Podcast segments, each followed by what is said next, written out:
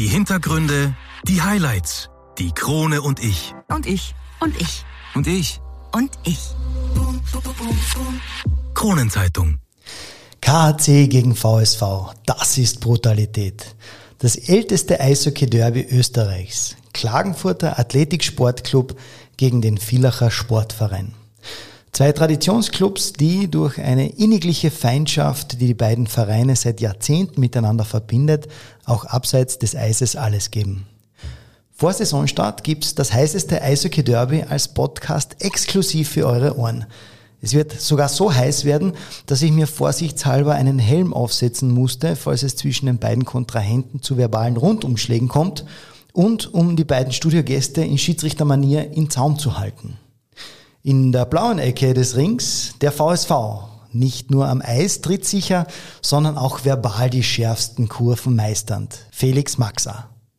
Und in der roten Ecke vom Rekordmeister KAC, Tommy Koch, der schon zehn Meistertitel eingefahren hat. Ring frei für einen Sportpodcast der Superlative.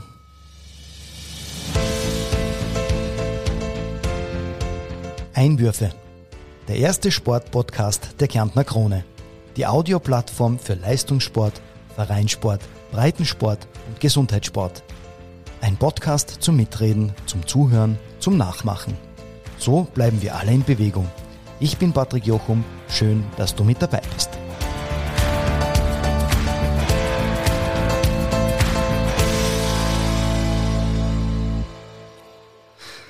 In einer weiteren Folge von unserem Podcast Einwürfe wird's heute heiß, obwohl wir uns aufs Eis begeben. Denn schon vorab hat man ein bisschen das Kribbeln bei der Begrüßung der beiden gemerkt. Und wenn ich beide sage, dann meine ich meine beiden Studiogäste, die den Weg zu uns ins Krone-Studio gemacht haben. Vom KAC ist Thomas Koch zu Gast. Hallo Tommy. Hallo. Und vom VSV ist der Felix Maxer bei uns. Servus Felix. Servus. Schön, dass ihr beide da seid. Heute Rot-Weiß trifft in unserem heutigen Fall auf neutralem Boden auf Blau-Weiß. Trotzdem immer etwas ganz Besonderes. Legen wir gleich einmal los mit dem Drumherum. Und damit meine ich die Fankultur. Schon vor Corona hieß es meist schon tagelang bei einer Begegnung von KAC VSV ausverkauft. Dann spielt man auf einmal in leeren Hallen. Wie froh ist man jetzt aus Spielersicht, dass man wie jetzt vergangenen Freitag in der Champions Hockey League, in einem Bewerbsspiel endlich wieder vor Fans gespielt werden kann, Tommy. Ja, absolut froh, dass da wieder Stimmung herrscht in der Halle und ein Prickeln ist unter uns Spielern. Ähm, vor allem Klagenfurt ist das Publikum bekannt für tolle Stimmung und die Fanclubs heizen noch richtig ein.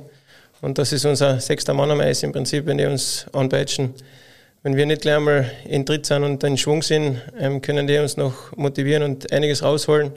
Und mit der Zuschauerkulisse zu spielen ist einfach für einen Spitzensportler das Nonplusultra. Wenn da die Hallen voll sind und die Leute jubeln, wenn was gelingt, ähm, tut es natürlich gut. Und wir hoffen darauf, dass das lange so bleibt. Wie wichtig ist dem KC eigentlich die Champions Hockey League, wenn man es jetzt gegenüberstellt der österreichischen Liga? Schon wichtig, weil es ja eigentlich eine, eine Bühne ist für uns, wo wir uns präsentieren können, international, uns messen können mit Vereinen auf internationaler Ebene die auch ähm, Meister geworden sind in ihren Ländern. Und da wollen wir natürlich schauen, wo wir stehen und wie weit wir kommen können und wie weit wir die Großen ärgern können im Prinzip. Jetzt frage ich den Felix, wie heiß sind denn die Adlerfans aufs erste Bewerbsspiel? Am 17. September geht es ja für euch los in Feherwar und dann erst am 19. September, zwei Tage danach, das erste Heimspiel gegen Linz. Ja, so wie ich es verspüre, sind sie sehr heiß. Also bei unseren letzten beiden Vorbereitungsspielen daheim ist doch echt wieder eine Atmosphäre in der Halle gewesen und vor allem in Villach lebt äh, der Verein und die Spieler von diesen Emotionen, die in der Halle eigentlich stattfinden und äh, auch eigentlich uns Spieler immer weiter nach vorne gepusht haben. Und das hat einfach letzte Saison gefehlt. Also es war nicht das Gleiche. Und die beiden Vorbereitungsspiele haben uns, obwohl es Vorbereit nur Vorbereitungsspiele waren, echt gezeigt, was, was an Eishockey eigentlich schön ist. Und das ist eben diese Emotion, die auch durch die Fans aufkommt. Und vor allem letzte Saison hat das äh, eben auch bei uns ein bisschen gefehlt, auch in der Mannschaft diese Emotion. Und wir hoffen, dass das diese Saison wirklich wieder Fahrt aufnimmt und dass wir die Fans wieder kräftig in den Hallen sehen werden.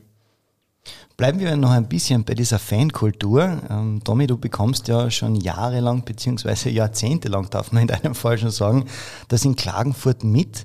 Zumindest bei den Heimspielen des KAC herrscht ja am Spieltag das mit einem großen Ausrufezeichen der Ausnahmezustand.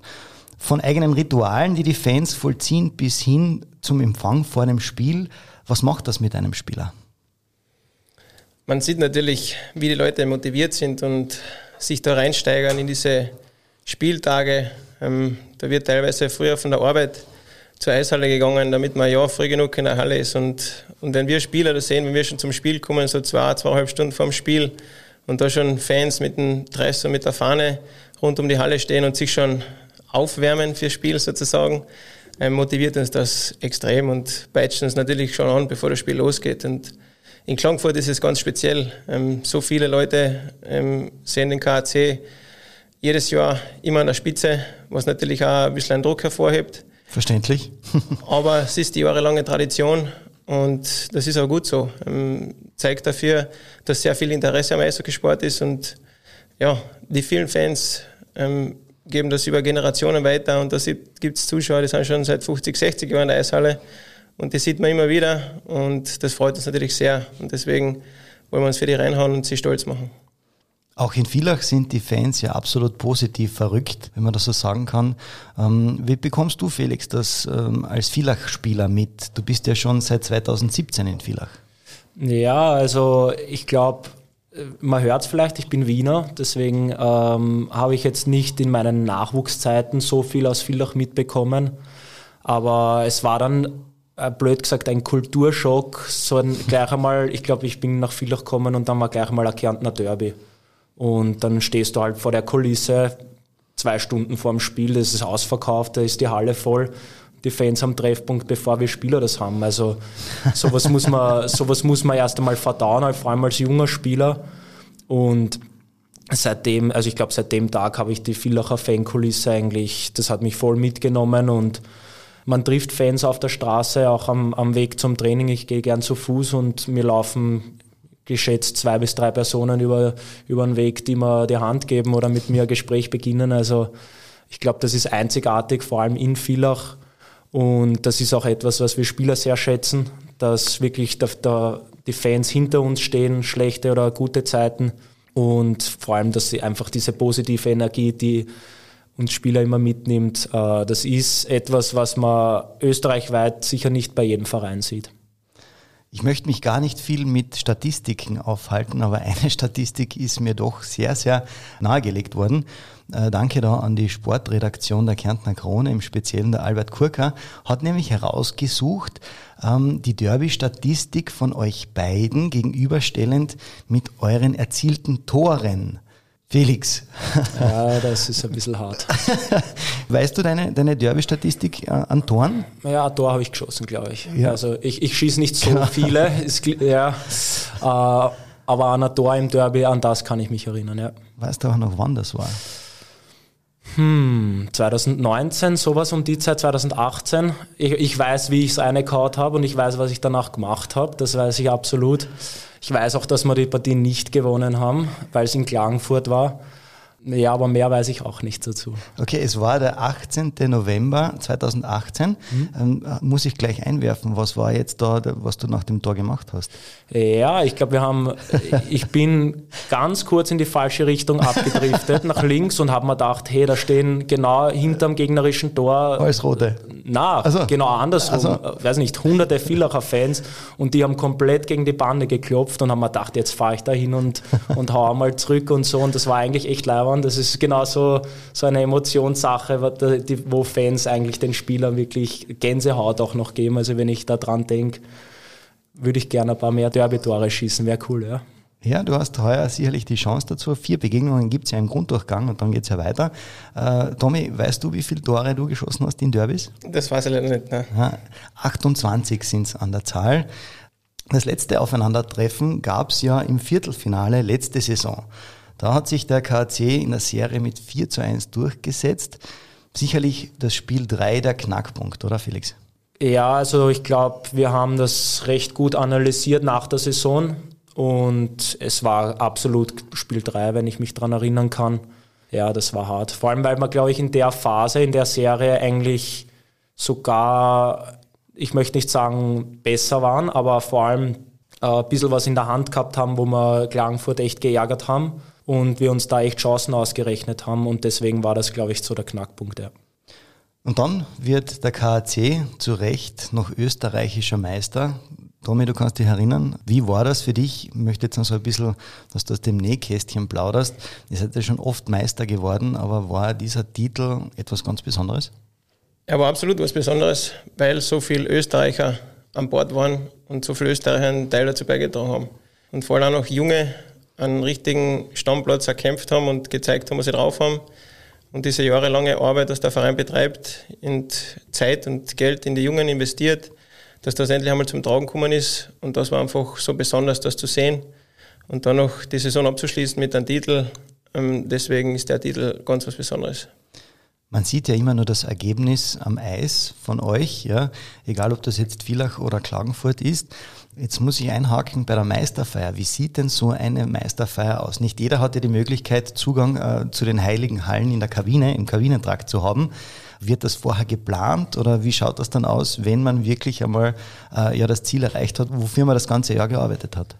Das ist immer so ein feiner Grad. Ähm, wenn, wenn die Serie schon so weit ist, dass du die Chance hast, ähm, den Meistertitel zu gewinnen, ähm, will natürlich keiner reden von Meistershirts, ähm, Champagner, vielleicht dann noch eine Kisten Bier, was auch immer. Ähm, das kriegen wir Spieler eigentlich nicht mit und nehmen wir auch nicht in den Mund, weil das einfach ein schlechtes Omen ist. Aber die Leute, die im Hintergrund arbeiten, die sind natürlich gewappnet für solche Situationen, dass, falls es wirklich aus ist, dass da was da ist. Und ja, wir fokussieren uns eigentlich nur aufs Spiel und es ist Arbeit genug vor uns, wenn man in einem Finale ist. Und man hat da nicht viel Zeit darüber nachzudenken, was wäre, wenn, gewinnen wir, verlieren wir, wie geht es weiter. Da denkt man nur von Spiel zu Spiel. Und wenn der Moment kommt, dass die Saison beendet ist und du die Medaille im Hals hast, dann überwiegt denen unsere Freude und dann ist immer Gaude völlig verständlich, dass du da ein bisschen zurückhaltend bist, ähm, aber ich muss trotzdem nachhaken. Ich stelle mir das ähm, sehr, sehr aufregend vor und jeder Meistertitel ist etwas Besonderes, hast du gesagt. Aber was sind so diese letzten Sekunden, wenn man weiß, man ist eindeutig vorne und jetzt ist es wirklich nur noch ein Spiel gegen die Uhr und dann hat man es endlich geschafft. Kriegt man das so ein bisschen in Zeitlupe mit oder, oder wie nimmst du das wahr? Genau so ist es. Es vergeht die Zeit so langsam und es kommen schon ähm, die Glücksgefühle hoch und die ganze Aufopferung, was du gebraucht hast über das ganze Jahr, die harte Arbeit, es hat sich alles ausgezahlt, es ist alles auf einen Punkt gekommen. Ähm, der Glücksmoment, wenn dann der, der, die Sirene ertönt und es ist wirklich aus und bestätigt und alle reißen die Hände in die Höhe, das ist natürlich ein Moment, den kann man nicht beschreiben, wenn man den nicht live miterlebt hat und in einer Mannschaft war, die durch dick und dünn gegangen ist. Da ist es einfach ein Wechselbad der Gefühle. Ähm, viele weinen vor Freude, viele schreien laut, ähm, einige springen hoch. Also es ist wirklich unbeschreiblich und es ist wirklich so. Ähm, wenn man so viel durchmacht über ein ganzes Jahr und es dann die letzten paar Sekunden genießen kann auch noch, dann geht wirklich einiges vor in den Kopf von einem Spieler. Jetzt noch die Frage abschließend dazu zum Meister. Was ist eigentlich schöner, wenn man auswärts äh, den Meistertitel einfährt oder zu Hause? Also ich denke mir, man hat dann sehr viel Zeit, gerade mit seinen, mit seinen Teamkollegen zu feiern, bis man einmal wieder zu Hause ist. Auf der anderen Seite, direkt das Publikum ist doch auch geil, oder? Also die, die Meistertitel zu Hause, die sind natürlich noch einmal ein bisschen extra. Vor eigenem Publikum, die Familie ist in der Halle, wenn das ganze Feiern beginnt und dann die Familie in die Kabine kommen, für jeden, ähm, was ist immer, die Eltern, die Frauen, die Kinder, die Freundin und mit denen gemeinsam dann anzustoßen und zu feiern, was man halt auswärts nicht so erleben kann, das ist natürlich nochmal extra schön und da kommt halt einiges an Emotionen hoch. Kommen wir zurück zur Gegenwart, weg vom äh, Meistertitel letztes Jahr zur heurigen Saison. KC hat sich mit dem Verteidiger Philipp Brugisser aus Dänemark verstärkt. Er kommt von der DEL nach Österreich und hat einen Vertrag für dieses Jahr erhalten. Er ersetzt ja nun den David Fischer. Was hat sich beim KC sonst noch getan, spielertechnisch? Wir haben drei Spieler abgegeben. Den David Mattlehner, den Michael Kernberger und den Gregor Blasch. die auch ähm, eine sehr tragende Rolle gehabt haben in unserem Team. Und der David Fischer war immer ein Fragezeichen, ob der dazukommt oder nicht. Und leider hat es nicht gereicht und der hat seine Karriere beenden müssen.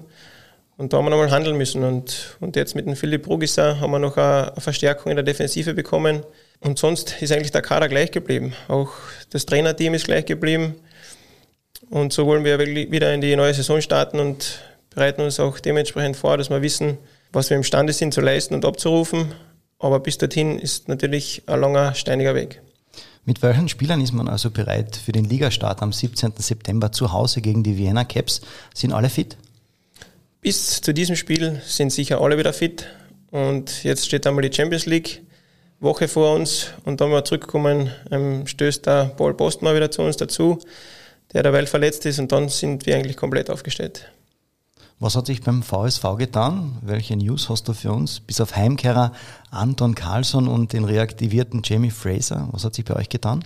Ja, ein bisschen was, würde ich mal sagen. Also ich glaube, das war jetzt wieder so eine, also so eine Off-Season, wie man sie in Villach, glaube ich, in den letzten Jahren wieder öfters gesehen hat. Ähm, wir haben wieder einen Großteil von Imports neu dazu bekommen und den Großteil abgegeben. Wir haben vor allem aber auch am Österreicher Sektor wieder sehr viele neue Spieler und auch wieder sehr viele neu, äh, alte Abgänge, die, ich würde mal sagen, auch ein bisschen wehtun, weil es doch sehr gute Freunde waren und sehr gute Teamkollegen. Um die ist es sehr schade.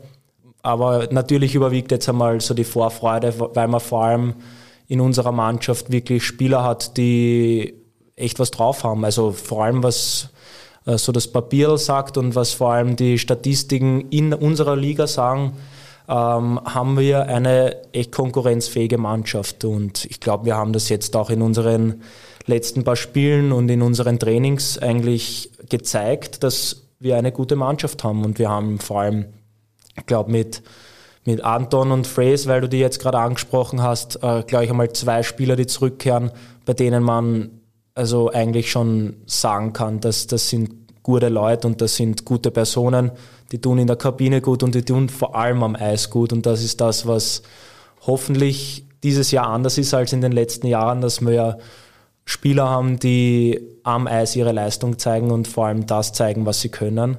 Und ich denke, wir haben dieses Jahr einen guten Mix und vor allem einen frischen Wind in der Mannschaft. Die Chemie passt dabei ziemlich gut, muss ich sagen. Also wir haben Spaß am Eis, Spaß abseits vom Eis, haben aber auch harte Arbeit am Eis und kämpfen ordentlich um unser Leiberl. Derweil äh, würde ich mal die Eindrücke positiv schildern. Die Sendung wird ja am 12. September ausgestrahlt und wir wollen natürlich ja immer up to date sein und die, die latest News sozusagen unseren Einwürfe Zuhörern bringen. Natürlich aktuelles Thema, aktueller kann es gar nicht sein. Welches Update hast du für uns von Ali Schmidt, der ja letzten Freitag am 3. September einen schweren Unfall hatte? Ja, also es war ein Schock, war ein Schock für uns und es geht ihm Gott sei Dank gut. Also wir haben, er war schon in der Kabine und hat mit uns wieder geplaudert. Natürlich war er äh, ein bisschen zurückhaltend, was das angeht, weil es doch ein Schock war für uns Spieler, vor allem aber auch für ihn. Und Glück im Unglück, ihm, ihm geht's gut und ihm ist eigentlich nichts Gröberes passiert, kann man sagen. Und deswegen sind wir eigentlich alle sehr, sehr glücklich, dass er hoffentlich bald wieder ins Training einsteigen kann, beziehungsweise er sagt selber, ihm geht's gut, er steigt bald wieder ein, vor allem weil er auch ein bisschen ein Arbeitstier ist. Also ich glaube, dem kribbelt schon in die Hände, dass er wieder aufs Eis gehen kann und in die Füße, weil der eigentlich nicht stillhalten kann. Und deswegen hoffen wir, dass er bald wieder bei uns dabei ist, weil er einfach auch ein super Typ ist und in der Kabine echt äh, dazu gehört, gehört eigentlich in diesem Mannschaftskern. Ja, kaum vom Nationalteam zurück und dann gleich der Unfall, sehr, sehr bitter und gute Besserung an dieser Stelle von unserer Seite. Tommy, vielleicht, ähm, wie, wie verfolgt man eigentlich solch eine, ja, so eine Schockmeldung? Bekommt man das mit oder ähm, konzentriert man sich generell eher mehr auf, auf das eigene Umfeld? Jetzt nicht nur, dass man immer mit einem Auge nach Villach schielt, aber österreichweit gesehen, ligamäßig gesehen, verfolgt man da irgendwelche News mit oder sagt man, in der Vorbereitung zählt das gar nicht?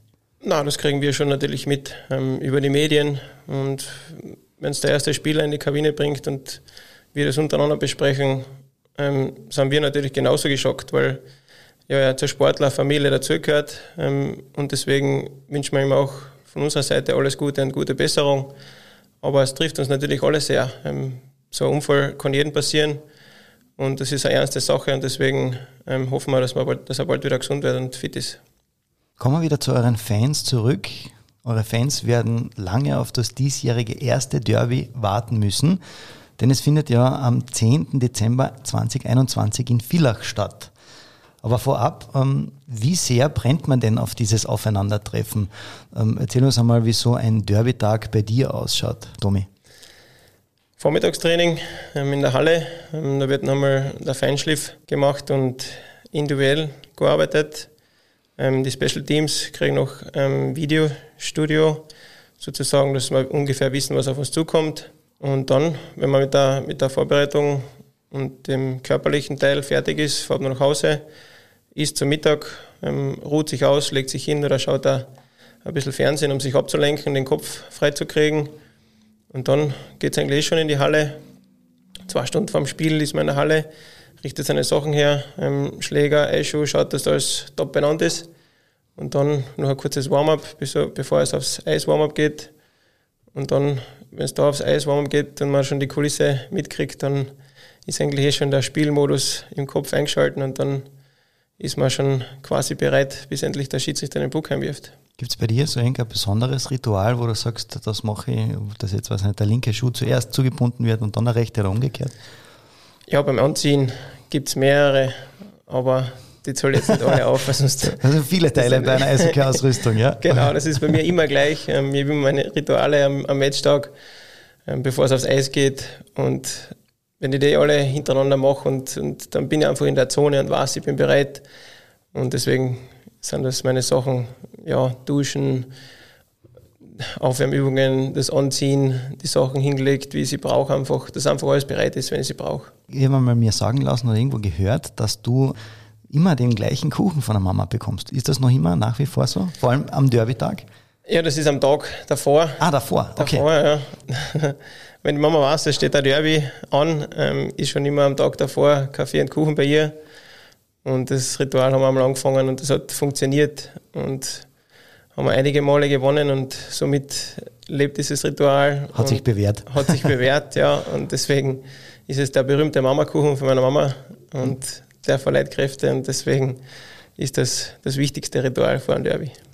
Welche Rituale gibt es bei dir? Wie schaut so ein Derby-Tag bei dir aus, Felix? Äh, ja, also Derby-Tag ist Spieltag. Also es klingt vielleicht ein bisschen verrückt, aber es ändert sich eigentlich nichts im Vergleich zu einem anderen Spiel, obwohl es so was Besonderes ist, so ein Derby. Also es schaut nicht anders aus als beim Tommy. Es ist in der Früh aktivieren, aufs Eis gehen und dann eigentlich zum Mittag sein, sein, sein, immer die gleiche Speise essen und immer seinen gleichen Mittagsschlaf halten. Was gibt es für Speise?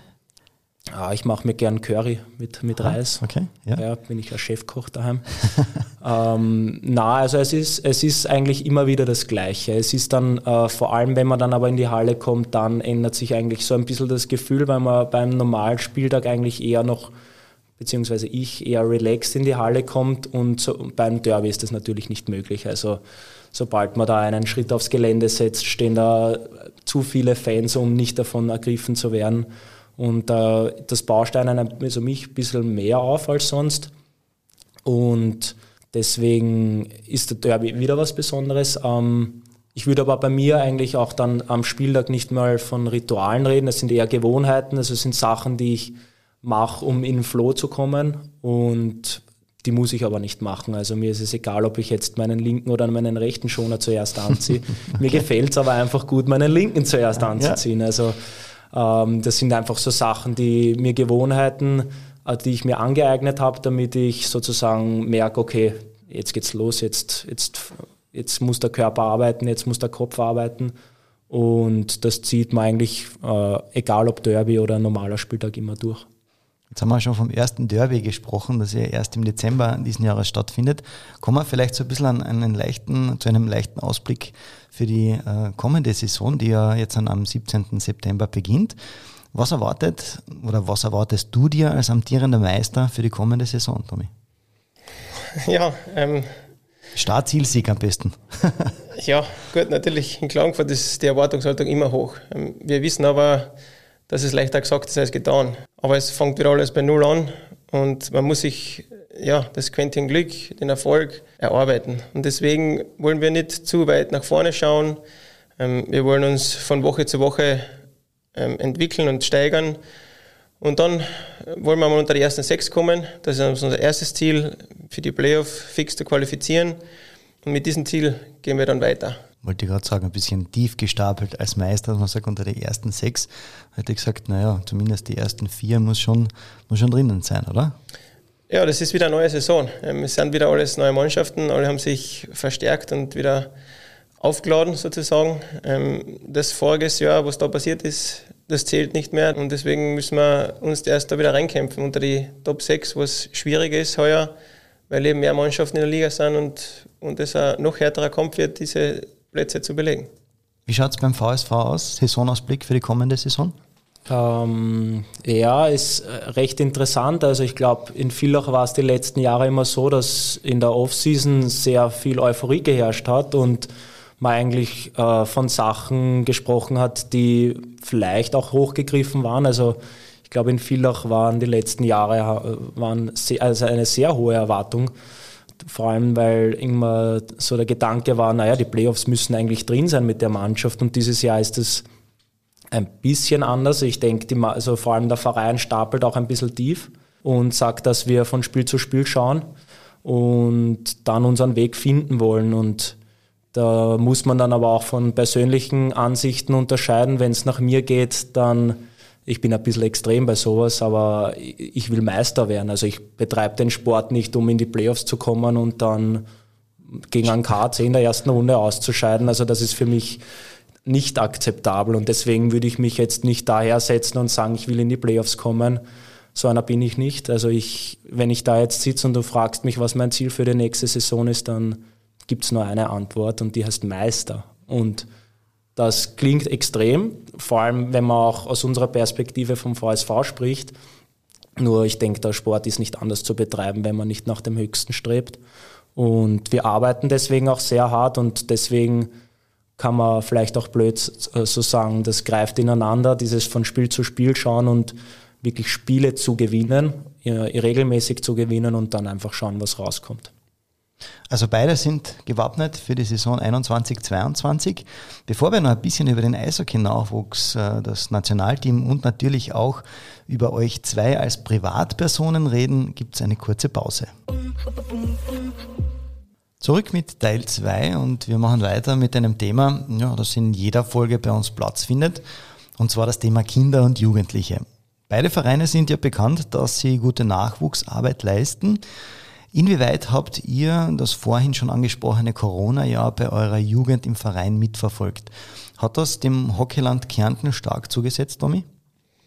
Ich denke schon ein bisschen. Ähm, die, die Jahre davor durfte ich immer mit den Jugendmannschaften aufs Eis gehen und denen ein paar Tricks zeigen, ähm, sei es beim Face-Off, beim Bully, sei es beim Schießen, sei es beim Eislaufen. Und das ist durch Corona eben weggefallen. Und ich glaube, für einen jungen Spieler ist es extrem wichtig, dass der einmal diesen ja, älteren Spieler aus der Kampfmannschaft greifbar neben sich am Eis stehen hat und sieht, wie der das macht und so quasi ja, einfach in seiner Nähe ist und, und ihm das sagt, wie das geht und da ähm, vorzagen kann. Und es ist ganz besonders, wenn du in den Zuschauerrängen sitzt als Kind und, und da unten zehn Erwachsene rum, rumfahren siehst und da kannst du weniger ausmalen, als wenn der mit am Eis ist und eine Gruppe mit fünf Spielern nimmt und sich wirklich mit dir beschäftigt. Und das war eben die Jahre davor immer und heuer war das nicht der Fall mit, wegen Corona und deswegen glaube ich, dass es ein bisschen geschmerzt hat. Aber wir versuchen das im heurigen Jahr, wenn wieder ein bisschen mehr erlaubt ist und wir wieder die Nähe zu den Kindern haben dürfen, dass wir das wieder aufholen. Man hat ja auch ein bisschen eine Idolwirkung. Ja. Das ist ja ganz Besonderes, wenn ich am Spieltag als kleiner äh, oder kleine zuschauen kann, zujubeln kann, womöglich im äh, Tommy Koch oder im Felix Max Adress und dann der mit mir eine Trainingseinheit macht, oder? Ja, deswegen, wie gesagt, das ist auch, auch menschlich. Ähm, du lernst einfach viel dazu als Kind. Ich spreche aus meiner eigenen Erfahrung.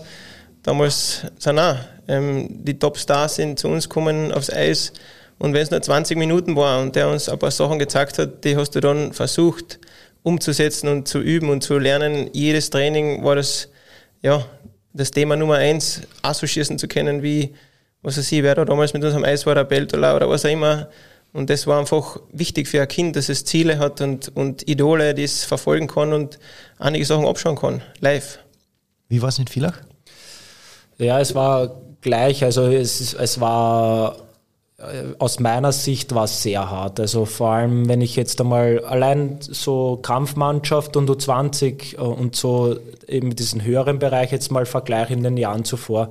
Also es war ja auch so, dass bei uns strikt unter, unterteilt war zwischen U20 und Kampfmannschaft und da gab es kein Hin und Zurück. Also es konnte kein Nachwuchsspieler zu uns rauftrainieren und das ist allein richtig hart. Also einem jungen Spieler zu sagen, äh, diese Saison wird es einmal nichts mit raufschnuppern und äh, mit Erfahrung sammeln.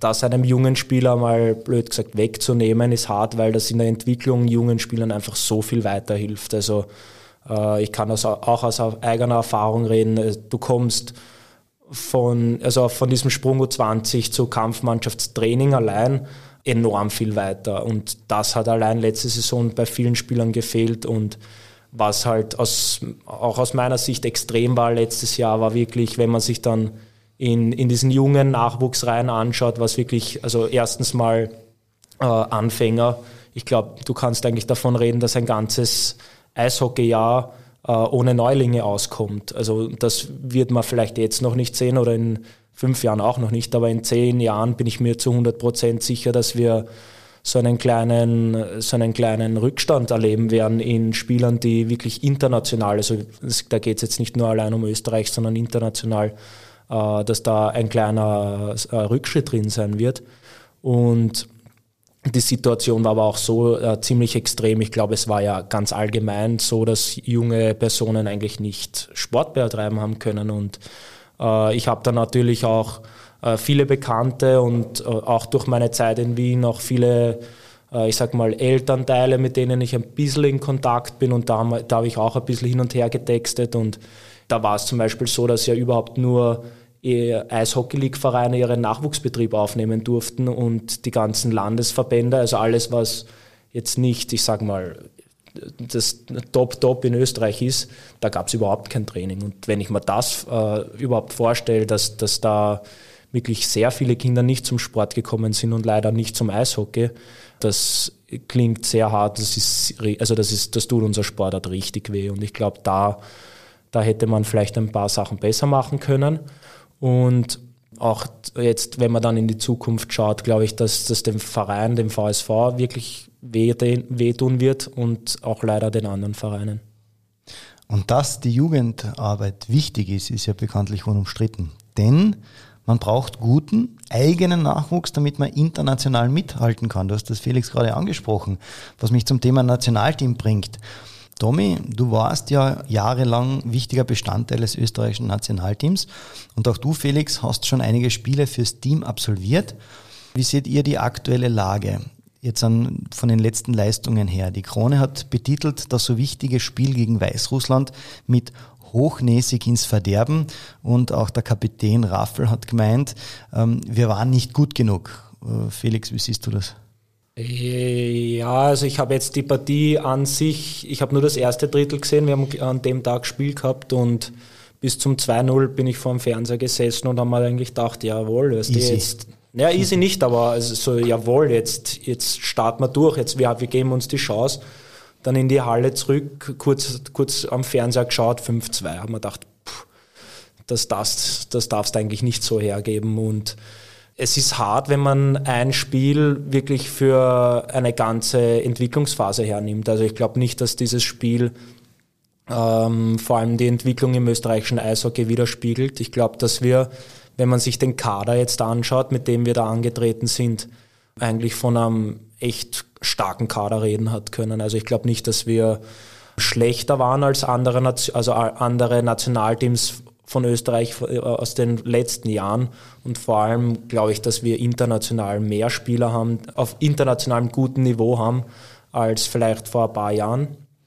Deswegen würde ich eigentlich was äh, Spielerpotenzial in Österreich äh, angeht, jetzt auch diese Olympia-Quali nicht hernehmen als, als Referenzpunkt, sondern ich würde mir anschauen, wo unsere guten Spieler sind Und man muss einmal hervorheben, dass Österreich wieder einen NHL-Spieler rausbringt mit, mit Marco Rossi. Das ist, glaub, das ist extrem. Also ich glaube, das ist gar nicht hoch genug gepusht, wie gut der Bursche ist, weil man weil natürlich jetzt, der war, ich meine, der war lang verletzt und bei der Olympia-Quali hat es geheißen, ja, der hat jetzt nicht alles zerrissen, aber ich glaube, äh, man hat schon heraussehen können, dass das ein echt guter Spieler ist und man hat genauso mit dem Benny Baumgartner einen richtig guten jungen Spieler und dann halt so in, ich sag mal auch in meiner Altersklasse viele richtig gute Spieler mit äh, immer noch routinierten Spielern wie einem Raffel und so. Also ich glaube, man kann derweil von einem sehr guten österreichischen Team reden, das und das so, so sehe ich das hoffentlich in den nächsten paar Jahren, hoffentlich dieses Jahr den Aufstieg in die A-Klasse schafft und dann in den nächsten Jahren dort bleiben wird. Ich glaube, das ist möglich. Du redest das gerade an, der Aufstieg. Äh, bleiben wir jetzt an, dabei, wenn du sagst, wir haben eigentlich ein gutes Nationalteam, völlig unnötig 2019 aus der A-Gruppe abgestiegen. Äh, wie siehst du das, Tommy? Ja, es ist nicht leicht bei einer Weltmeisterschaft ähm, die Gruppe zu halten und dort zu bestehen. Natürlich haben wir eine Mannschaft, die Qualität hat und sich ja, nicht verstecken muss sozusagen. Aber die anderen Nationen werden auch alle besser und haben auch Top-Spieler in ihren Reihen und beim Eishockey geht es einfach so schnell. Und bei so einem Turnier, wo ein Spiel alles entscheidet, ähm, kann es passieren, dass einmal, einmal was in die Hosen geht und dann ähm, hast gleich alles war schlecht. Und das sehe ich überhaupt nicht so. Das Nationalteam hat sich in den letzten Jahren in eine gute Richtung entwickelt. Viele junge Spieler haben die Chance gekriegt und zeigen schon wirklich Top-Leistungen. Das Einzige, was vielleicht noch zu bemängeln ist, ist die Konstanz. Dass man vielleicht einmal ein Turnier, was über 14 Tage dauert, dass man wirklich ähm, da fünf, sechs, sieben Spiele wirklich gut abrufen kann. Aber das ist natürlich dann extrem schwer und da sind uns die anderen Nationen voraus. Und jetzt bei der Olympia-Quali, ich meine, das erste Spiel gegen die Slowakei, da kann man wirklich nichts sagen. Und ein 2-1 mit sowas, da kann man sich schon mit breiter Brust, obwohl man verloren hat, hervorstellen und sagen, die Leistung hat gepasst. Ähm, dann kommt wieder ein Spiel, was nicht so gut war und dann hast du wieder, alles war schlecht. Und das ist bei uns leider so, dass es nur schwarz oder weiß gibt. Und man muss auch ein bisschen den Prozess verfolgen. Ähm, so wie der Felix schon angesprochen hat, ähm, ein Rossi, ein Baumgartner, wie sie alle heißen, den Namen werden wir noch öfter hören und deswegen muss man zuversichtlich in die Zukunft schauen und, und dem auch Zeit geben zu wachsen. Sehr ehrliche und auch sehr kritische Stimmen von beiden, gefällt mir sehr gut. Jetzt haben wir viel von der Sportart erfahren und jetzt möchte man natürlich auch etwas mehr von den Personen in Erfahrung bringen. Ein paar private Einblicke gibt es nach einer kurzen Pause. Zurück mit unserem letzten Teil und wir kommen zu den Privatpersonen Thomas Koch und Felix Maxer. Felix, wir starten mit dir. Ähm, wann und wie bist du eigentlich zum Eishockey gekommen? Ja, bei mir war das so, so ein bisschen eine Standardgeschichte, muss man fast sagen. Also meine Cousins haben Eishockey gespielt, Familie war immer im Eishockey drinnen und dann ist man auch in der Eishalle und dann wächst man in das Ganze hinein und ich glaube, als drei- oder vierjähriger bin ich dann einfach in Eislaufkurs gekommen und dann mit vier, fünf erstes Eishockeytraining und seitdem hat mich das Ganze eigentlich nie losgelassen. Also das war dann, glaube ich, so äh, Liebe auf den ersten Blick, wenn man das so ganz romantisch formulieren kann und ähm, ja, dann eigentlich den ganzen Nachwuchs in Wien verbracht und äh, ja, ziemliche Standardgeschichte, wenn man das so sagen kann. Ich habe auch einen deiner Wegbegleiter zu eurer Karriere befragt. Ja. Ja, er hat uns ein paar Einblicke gewährt. Hast du eine Ahnung, wer das sein könnte? Nein, überhaupt nicht. Überhaupt nicht? Na, dann hören wir mal rein. Hallo Patrick, hallo Felix. Schön, dass ich da ein bisschen was über Felix erzählen kann. Der Felix und ich kennen uns schon lange. Wir haben schon damals ähm, im Nachwuchs in Wien zusammengespielt, haben auch in den ganzen Nationalteams zusammengespielt und da durften wir ein paar schöne Erfolge feiern. Ich weiß noch zum Beispiel U18 WM in Maribor oder die letzten zwei U20 Weltmeisterschaften. Die eine war in Wien und die andere in Bremerhaven. Ich glaube, da haben wir echt eine coole Zeit zusammen gehabt. Allgemein eine coole Truppe gehabt. Und ich habe mit Felix zusammen wohnen dürfen. Der Felix ist eigentlich ein sehr ruhiger Mensch, aber kann auch anders. Also ähm, ist, ist sehr lustig mit ihm. Und an was ich mich noch besonders erinnern kann, ähm, ist einfach seine Einstellung zum Eishockey. Ähm, wir haben, waren, glaube ich, öfters oder fast immer die Letzten im Kraftraum oder auch die Letzten, die was vom Eis gegangen sind. Also er hat eine sehr professionelle Einstellung. An das kann ich mich sehr gut erinnern, wie der Felix zum Eishockey steht. Wie war es für dich, so einen Freund zu haben? also es ist für alle, die das noch nicht mitgekriegt haben, das war der Bernd Wolf. Ähm, ja, es ist, ich glaube, der Bernd ist eine, eine Person, die mich relativ gut, also eigentlich sehr, sehr gut kennt, weil äh, der war von der ersten Sekunde an mit mir am Eis. Das ist, das ist so eine Geschichte, gell, mit den mit dem Burschen äh, habe ich schon die eine oder andere Zeit äh, abseits vom Eis auch verbracht und deswegen allein, wie ich jetzt die Stimme gehört habe, ist schon ist mal Grinsen gekommen und es, dies, genau diesen Weg, diesen Nachwuchsweg, den wir da gegangen sind. Er war dann nochmal kurz in der Schweiz, aber äh, da kommen einfach so viele Geschichten, so viele Erinnerungen wieder hoch. Und deswegen, Eishockey gibt einem sehr viel, aber was es einem gibt, sind Freunde fürs Leben. Und da gehört der Bernd einmal absolut dazu. Und ja, er hatte ein paar so kleine Szenarien eh wieder vorgespielt. Ich glaube, Maribor war das damals, so 18, erst U18 WM, wo man eigentlich, das war, das war Wahnsinn. Also das war, das sind so kleine Geschichten, gell?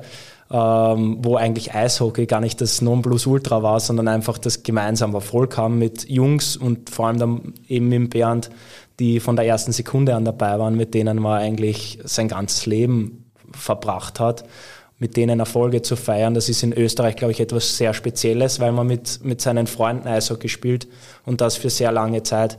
Das ist etwas, was vor allem äh, so den Start meiner Eishockey-Karriere äh, was zu besonders gemacht hat. Und dann auch mit ihm zusammenzuleben, dann für, ich glaube, zwei Jahre waren es, war absolut lustig. Also ich glaube, wir haben lustige Zeiten gehabt und vor allem, wie es er dann aber auch beschrieben hat, dass er sagt, naja, ich bin eher ein ruhiger Typ, da glaube ich, da gebe ich ihm auch recht. Also alles, was so, so daheim abgeht, da bin ich, glaube ich, eher einer, der sich gern Zeit für sich nimmt und vielleicht ein bisschen abschaltet. Und wenn er dann aber sagt, er kann auch anders, ich glaube, dann, dann meint er eher so diese, diese diese Ader, dass man alles mit 100 Prozent macht, weil er ist genauso, also er, weil er dann auch sagt, naja, länger im Kraftraum bleiben. Wir sind beide so Personen, die alles, was wir tun, äh, mit 100 Prozent machen und wenn das vom, von der Gewichtsscheibe bis zum Abwaschen geht, dann, dann sind wir da ziemlich gleich. Ja. Cooler Vergleich, du hast vorher angesprochen, die lustigsten äh, Szenen mit ihm erlebt. Was war denn so, äh, was, was für euch beide total cool und lässig war? Ja, ich Lustig muss sagen, äh, an manche kann ich mich nicht mehr erinnern, aber Willst du dich nicht mehr erinnern? ja, na, na, wenn ich jetzt an entfernt denke, ich, ich, man muss ganz ehrlich sagen, so was ja einen Eishockeyspieler immer äh, was Eishockeyspieler immer betonen, ist diese Nachwuchszeit, ist das Schönste, weil man einfach Eishockey spielt und die Liebe zum Sport entwickelt und weil einfach kein, kein Druck auf einem ist, so wie es jetzt ist. Das kann man auch nicht Druck nennen, aber und ich kann mich erinnern, dass wir, ich glaube, wenn das nicht U15 war, das war Bernd sein letztes Jahr in Wien, da sind wir Meister geworden und wir haben uns alle die Haare blond gefärbt. Also wir waren dann so eine, so eine 20-köpfige äh, Spargeltarzan-Truppe mit, mit gelben Haaren und, äh, und das sind einfach nur so, so welche cool. Geschichten und ich glaube, da gibt es auch noch Fotos und, und alles Mögliche. Also das ist ein, sein, nur so eine kleine Geschichte, wie auf einmal dann beim Training äh, 20 Spiegeleier am Eis gestanden sind. Äh, das war ziemlich lustig. Ich bin gespannt, ob du das Foto organisieren kannst. Äh, das ich, ist schnell organisiert. Ja, wunderbar. Das stellen wir natürlich äh, bei, oder für unsere Einwürfe-Zuhörer natürlich gern zur Verfügung.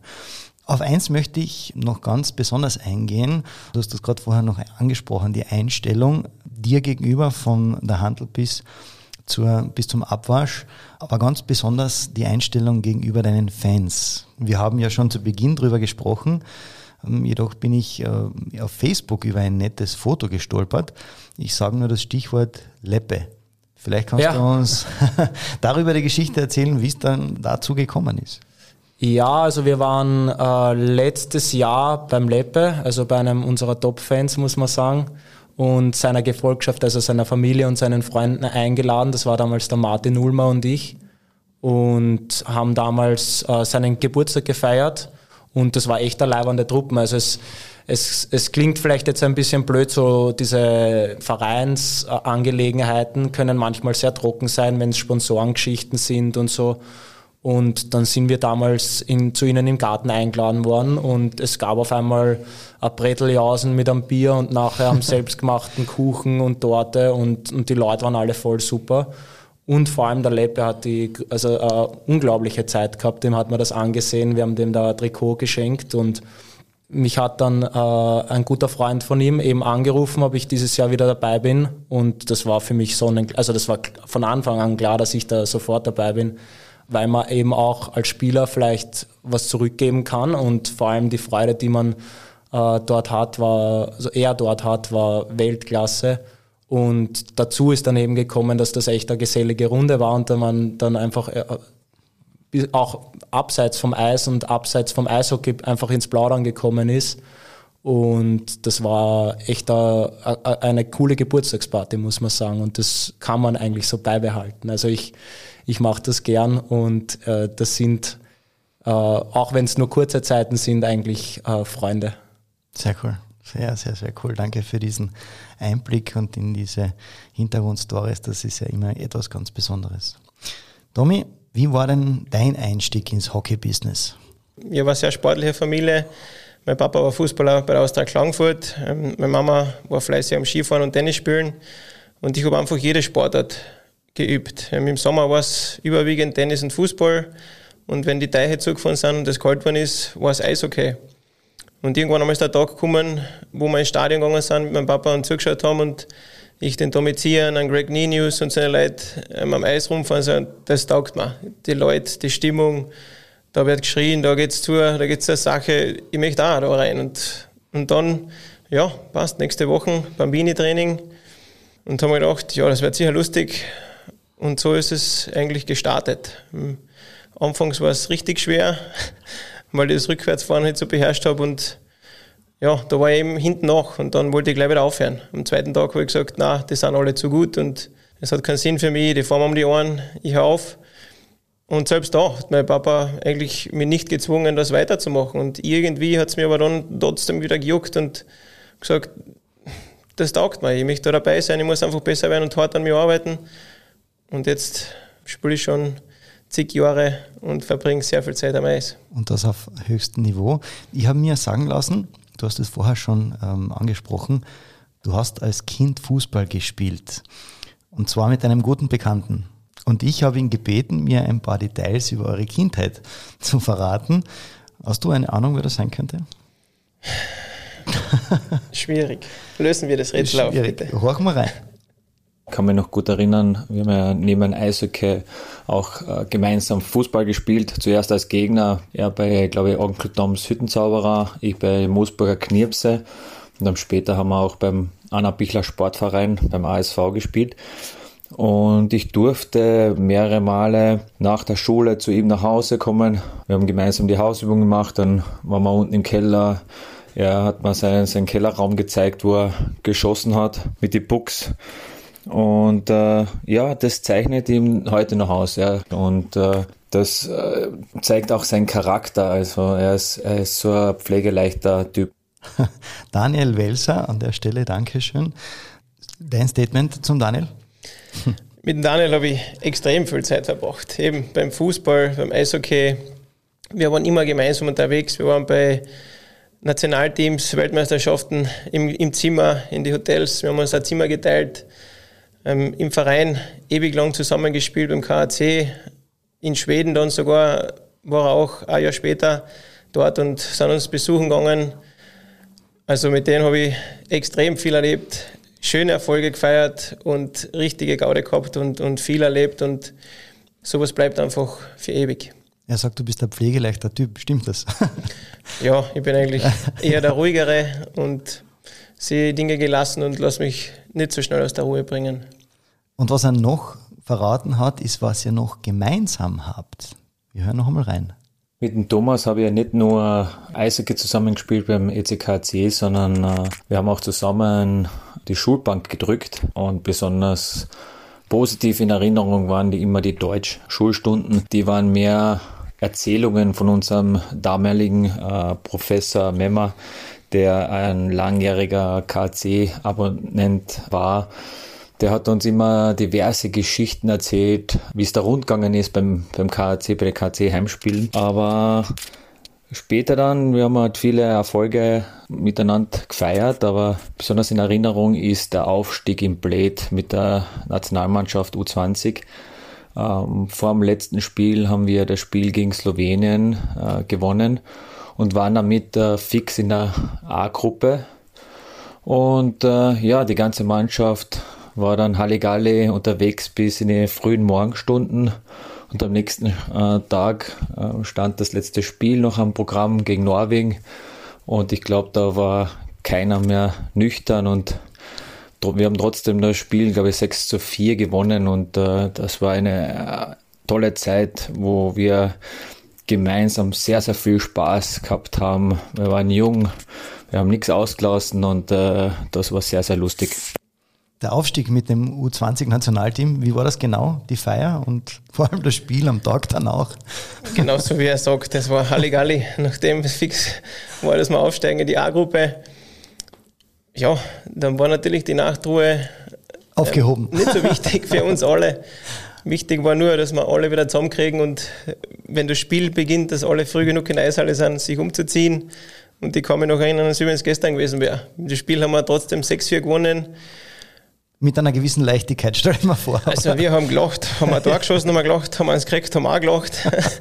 Aber wir haben gewusst, wir haben zwei mehr als die Norweger und Super. am Ende haben wir das auch noch gewonnen und dann ist halt der Schmäh gelaufen wieder und das war ein tolles Turnier und wird uns ewig in Erinnerung bleiben. Kann man also aus den zwei Nachrichten sagen, dass Thomas Koch ein pflegeleichter Typ ist, der nichts ausgelassen hat? Das kann man so sagen, ja. Kann man so stehen lassen, okay. Und auch äh, beim Felix gibt es noch einen Teil 2 von Bernd Wolf. Äh, was glaubst du, plaudert er noch über die aus? Puh, schwer zum sagen. Am besten hören wir rein. Eine amüsante Geschichte. Ich habe zu dem Zeitpunkt noch nicht meinen Führerschein gehabt und der Felix hat mich halt natürlich auch dann immer zum Training gefahren und also wir haben echt viel gemeinsam gemacht. Ähm, und dann hat er an einem Abend etwas von seiner Freundin etwas abholen müssen und er hat gesagt, er kommt gleich wieder. Und dann habe ich im Auto gewartet, das weiß noch, ähm, im VW Polo, da wird der Felix auch noch sicherlich lachen, wenn er jetzt an das Auto denkt. Da haben wir viele schöne Momente gehabt. Ähm, und nach 10 Minuten ist der Felix noch immer nicht da gewesen nach 20 auch nicht und nach 30 dann habe ich mir gedacht, okay, ich läute mal, vielleicht ist ja irgendetwas gewesen. Und dann haben ihre Eltern aufgemacht und haben gesagt, Ma, du brauchst doch nicht im Auto warten, komm ruhig rein. Und dann bin ich reingegangen und schlussendlich waren wir dann noch dort zweieinhalb Stunden. Also ich bin froh, dass ich da mal angeläutet habe, weil sonst wäre ich vielleicht drei Stunden im Auto geblieben. Aber nein, ähm, also ich kann nur sagen, ich habe es sehr genossen, mit Felix zusammen zu wohnen der hat wahrscheinlich oft ein paar Haare wegen mir verloren, weil ich sicherlich nicht das sauberste bin. Also da ist der Felix ein sehr sauberer Mensch und ja. War das wirklich so? das war absolut so. Das war, äh, es war eine lustige Geschichte, weil das war, glaube ich, ah, da, da, da, muss man ein bisschen ausholen. Ich habe ähm, hab mir was äh, gekauft. Ich war, also, ich, war, ich war shoppen und die Eltern von meiner Freundin haben, äh, haben das sozusagen bei sich daheim gehabt. Gell? Und äh, ich habe und ich habe die noch nie getroffen gehabt. Also das war das erste Mal, dass ich bei meiner, das gerade, ich glaube, zweite Woche mit der Freundin, weißt du, und klopf und, und die war Wir aber, kennen das die, alle. Die, die war aber nicht da, die, genau, und die war aber nicht daheim. Die hat mir geschrieben, na, sie, sie kommt erst, hol es einfach ab, du da keinen Stress haben. Und man dachte, ja passt. Anleuten, abholen kurz, kurzes Geplänkel und, und wieder heim und ich läute an und mache die Tür. Ein typisches und erstes das Vorstellungsgespräch. War, das war Wahnsinn, gell? Also nach dem Training vor allem, gell? also am, am, am Abend und das heißt überhaupt nicht darauf vorbereitet gewesen. Auf einmal ist die ganze Familie drinnen, im, also in der Haus gestanden und so wie sie auch sind. Also die waren, die sind, das ist, das ist ein Grund, warum ich mich äh, mit meiner Freundin so gut verstehe, ist die Familie und auf, und die haben auf einmal gesagt, ja komm rein, wir haben Kaffee und Kuchen, wir haben alles, wir haben, wir haben alles aufgetischt und Diana, also meine Freundin, ist auch schon da, da gewesen. Und ich mir dachte, oh, jetzt, jetzt, jetzt, ja, ich, ich komme mit, weißt du, und, und habe mir gedacht, ja, na, muss der. Mhm. Und so wie die Kärntner halt sind, fangen sie sofort zum Tratschen an gell? Und, und sofort so Geplänkel und es war voll die Zeit. Und ich habe original vergessen, dass der Bernd im Auto sitzt. Gell? Und, und, wie die, und wie die Klingel geht, denke ich, das ist er. Gell? Und, und, und weil er dann sagt, naja, zweieinhalb Stunden später sind wir noch über ihnen gesessen. Also das war so eine Geschichte. Gell? Äh, an, an, das werden wir uns noch lange erinnern. Ja. Also herrlich. Sehr cool. Was hat es dann mit diesem VW Polo auf sich? Ja, also mein erstes Auto, also es, es ist jetzt kein äh, 2021 äh, VW Polo gewesen, sondern ein äh, Maxer Baujahr 97. Also mein erstes Auto und ähm, mit dem sind wir immer hin und her gegurkt, beziehungsweise geflitzt, weil ich, das ist das war der Prolo Polo, haben immer alle gesagt, weil sie zu mir, also zu mir auch den, den Wiener Proleten da immer äh, eben, ich möchte nicht sagen beschimpft, aber ja. also, der Ausdruck war für mich der Prolet und das war der ja. Prolo Polo. Und äh, also ich habe das Auto jetzt dann letztes Jahr weg dann. Aber letztes ich habe letzt, ich hab mich ja also richtig gut darum gekümmert und das wäre ganz normal noch gegangen ähm, und habe dann auch ein paar Tränen verdrücken müssen. Also das war wirklich die Erinnerungen, die ich mit dem Auto gehabt habe, waren sehr speziell, weil ich glaube, ich habe da alles drin erlebt. Keine schlechten Gedanken, also nein, nix, nein, nix, nix, aber ähm, ja, und mit Bernd eben, wir sind immer hin und her gefahren. Er hat am Anfang in Villach keinen Führerschein gehabt. Und mit dem Auto, ich kann mich erinnern, einmal ist er Wespe reingeflogen und wir sind beide so welche, die, die, die sind gerade so ein bisschen heikel bei sowas.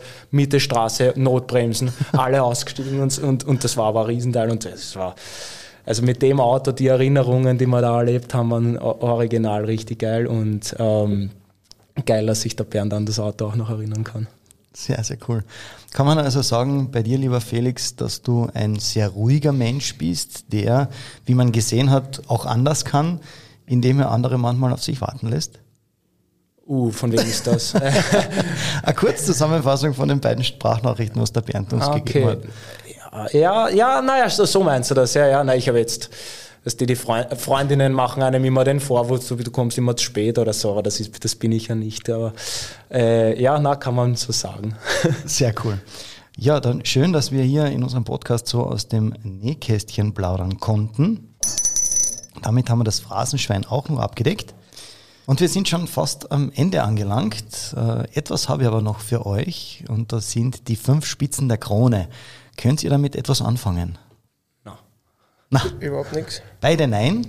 Ähm, relativ einfach, kurz gesagt, ist es so ein Satz, den ich anfange und ihr dann bitte abwechselnd äh, vollendet und vielleicht mit einer kurzen Begründung, warum das Ganze. Okay? Seid ihr bereit? Felix? Ja. Tommy? Yes. Okay, wir starten. Sport ist für mich? Leidenschaft. Mein Leben. Das würde ich gern als Schlagzeile in der Kronenzeitung über mich lesen. ich kann Fragen stellen, ja, das ist ein Wahnsinn. Ja. Das kommt noch was, ja, auf das habe ich gewartet. Tommy Koch schießt sein erstes Hole in One. Mhm, sehr interessant. Felix? Die Schlagzeile wäre Herzbeben, Maxa schießt VSV zum Meistertitel.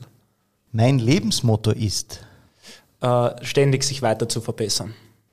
Träume nicht dein Leben, lebe deine Träume. Einmal im Leben möchte ich Meister mit dem VSV werden. Vater sein. Und das möchte ich den Einwürfe-Zuhörern noch sagen. Zuerst einmal danke, dass ich die Einladung bekommen habe, bei diesem unglaublichen Podcast mitzumachen und ein paar Geschichten aus meinem Leben erzählen durfte. Und ja, ich hoffe, dass es eine erfolgreiche Saison wird mit vielen Zuschauern in Hallen und wieder richtige Sportbegeisterung aufkommt nach einer harten Zeit, die wir alle durchmachen mussten. Sehr schöne Worte, Domi Koch. Felix? Ja, auch danke fürs Zuhören an alle Zuhörer und äh, Entschuldige für den Wiener Dialekt, der macht sich vielleicht in einem äh, Kärntner Portal nicht so gut, deswegen äh, doppelt danke fürs Zuhören und vor allem an unsere Fans, äh, danke für den Support in einer Corona-Saison, die echt schwer war und hoffentlich sehen wir euch bald wieder in der Halle, ihr macht den Verein um so viel stärker äh, wenn ihr hinter uns steht und vor allem äh, auf eine gute Saison. Da freuen wir uns alle drauf, dass es in der Saison 21-22 wieder zur Sache geht am Eis. So schnell geht eine weitere Folge von Einwürfe wieder vorbei. Ich sage recht herzlichen Dank für euren Besuch. Danke für die netten Einblicke in das Leben eines Eishockey-Profis. Danke Felix. Gerne. Und danke Tommy für das nette Gespräch. Danke auch.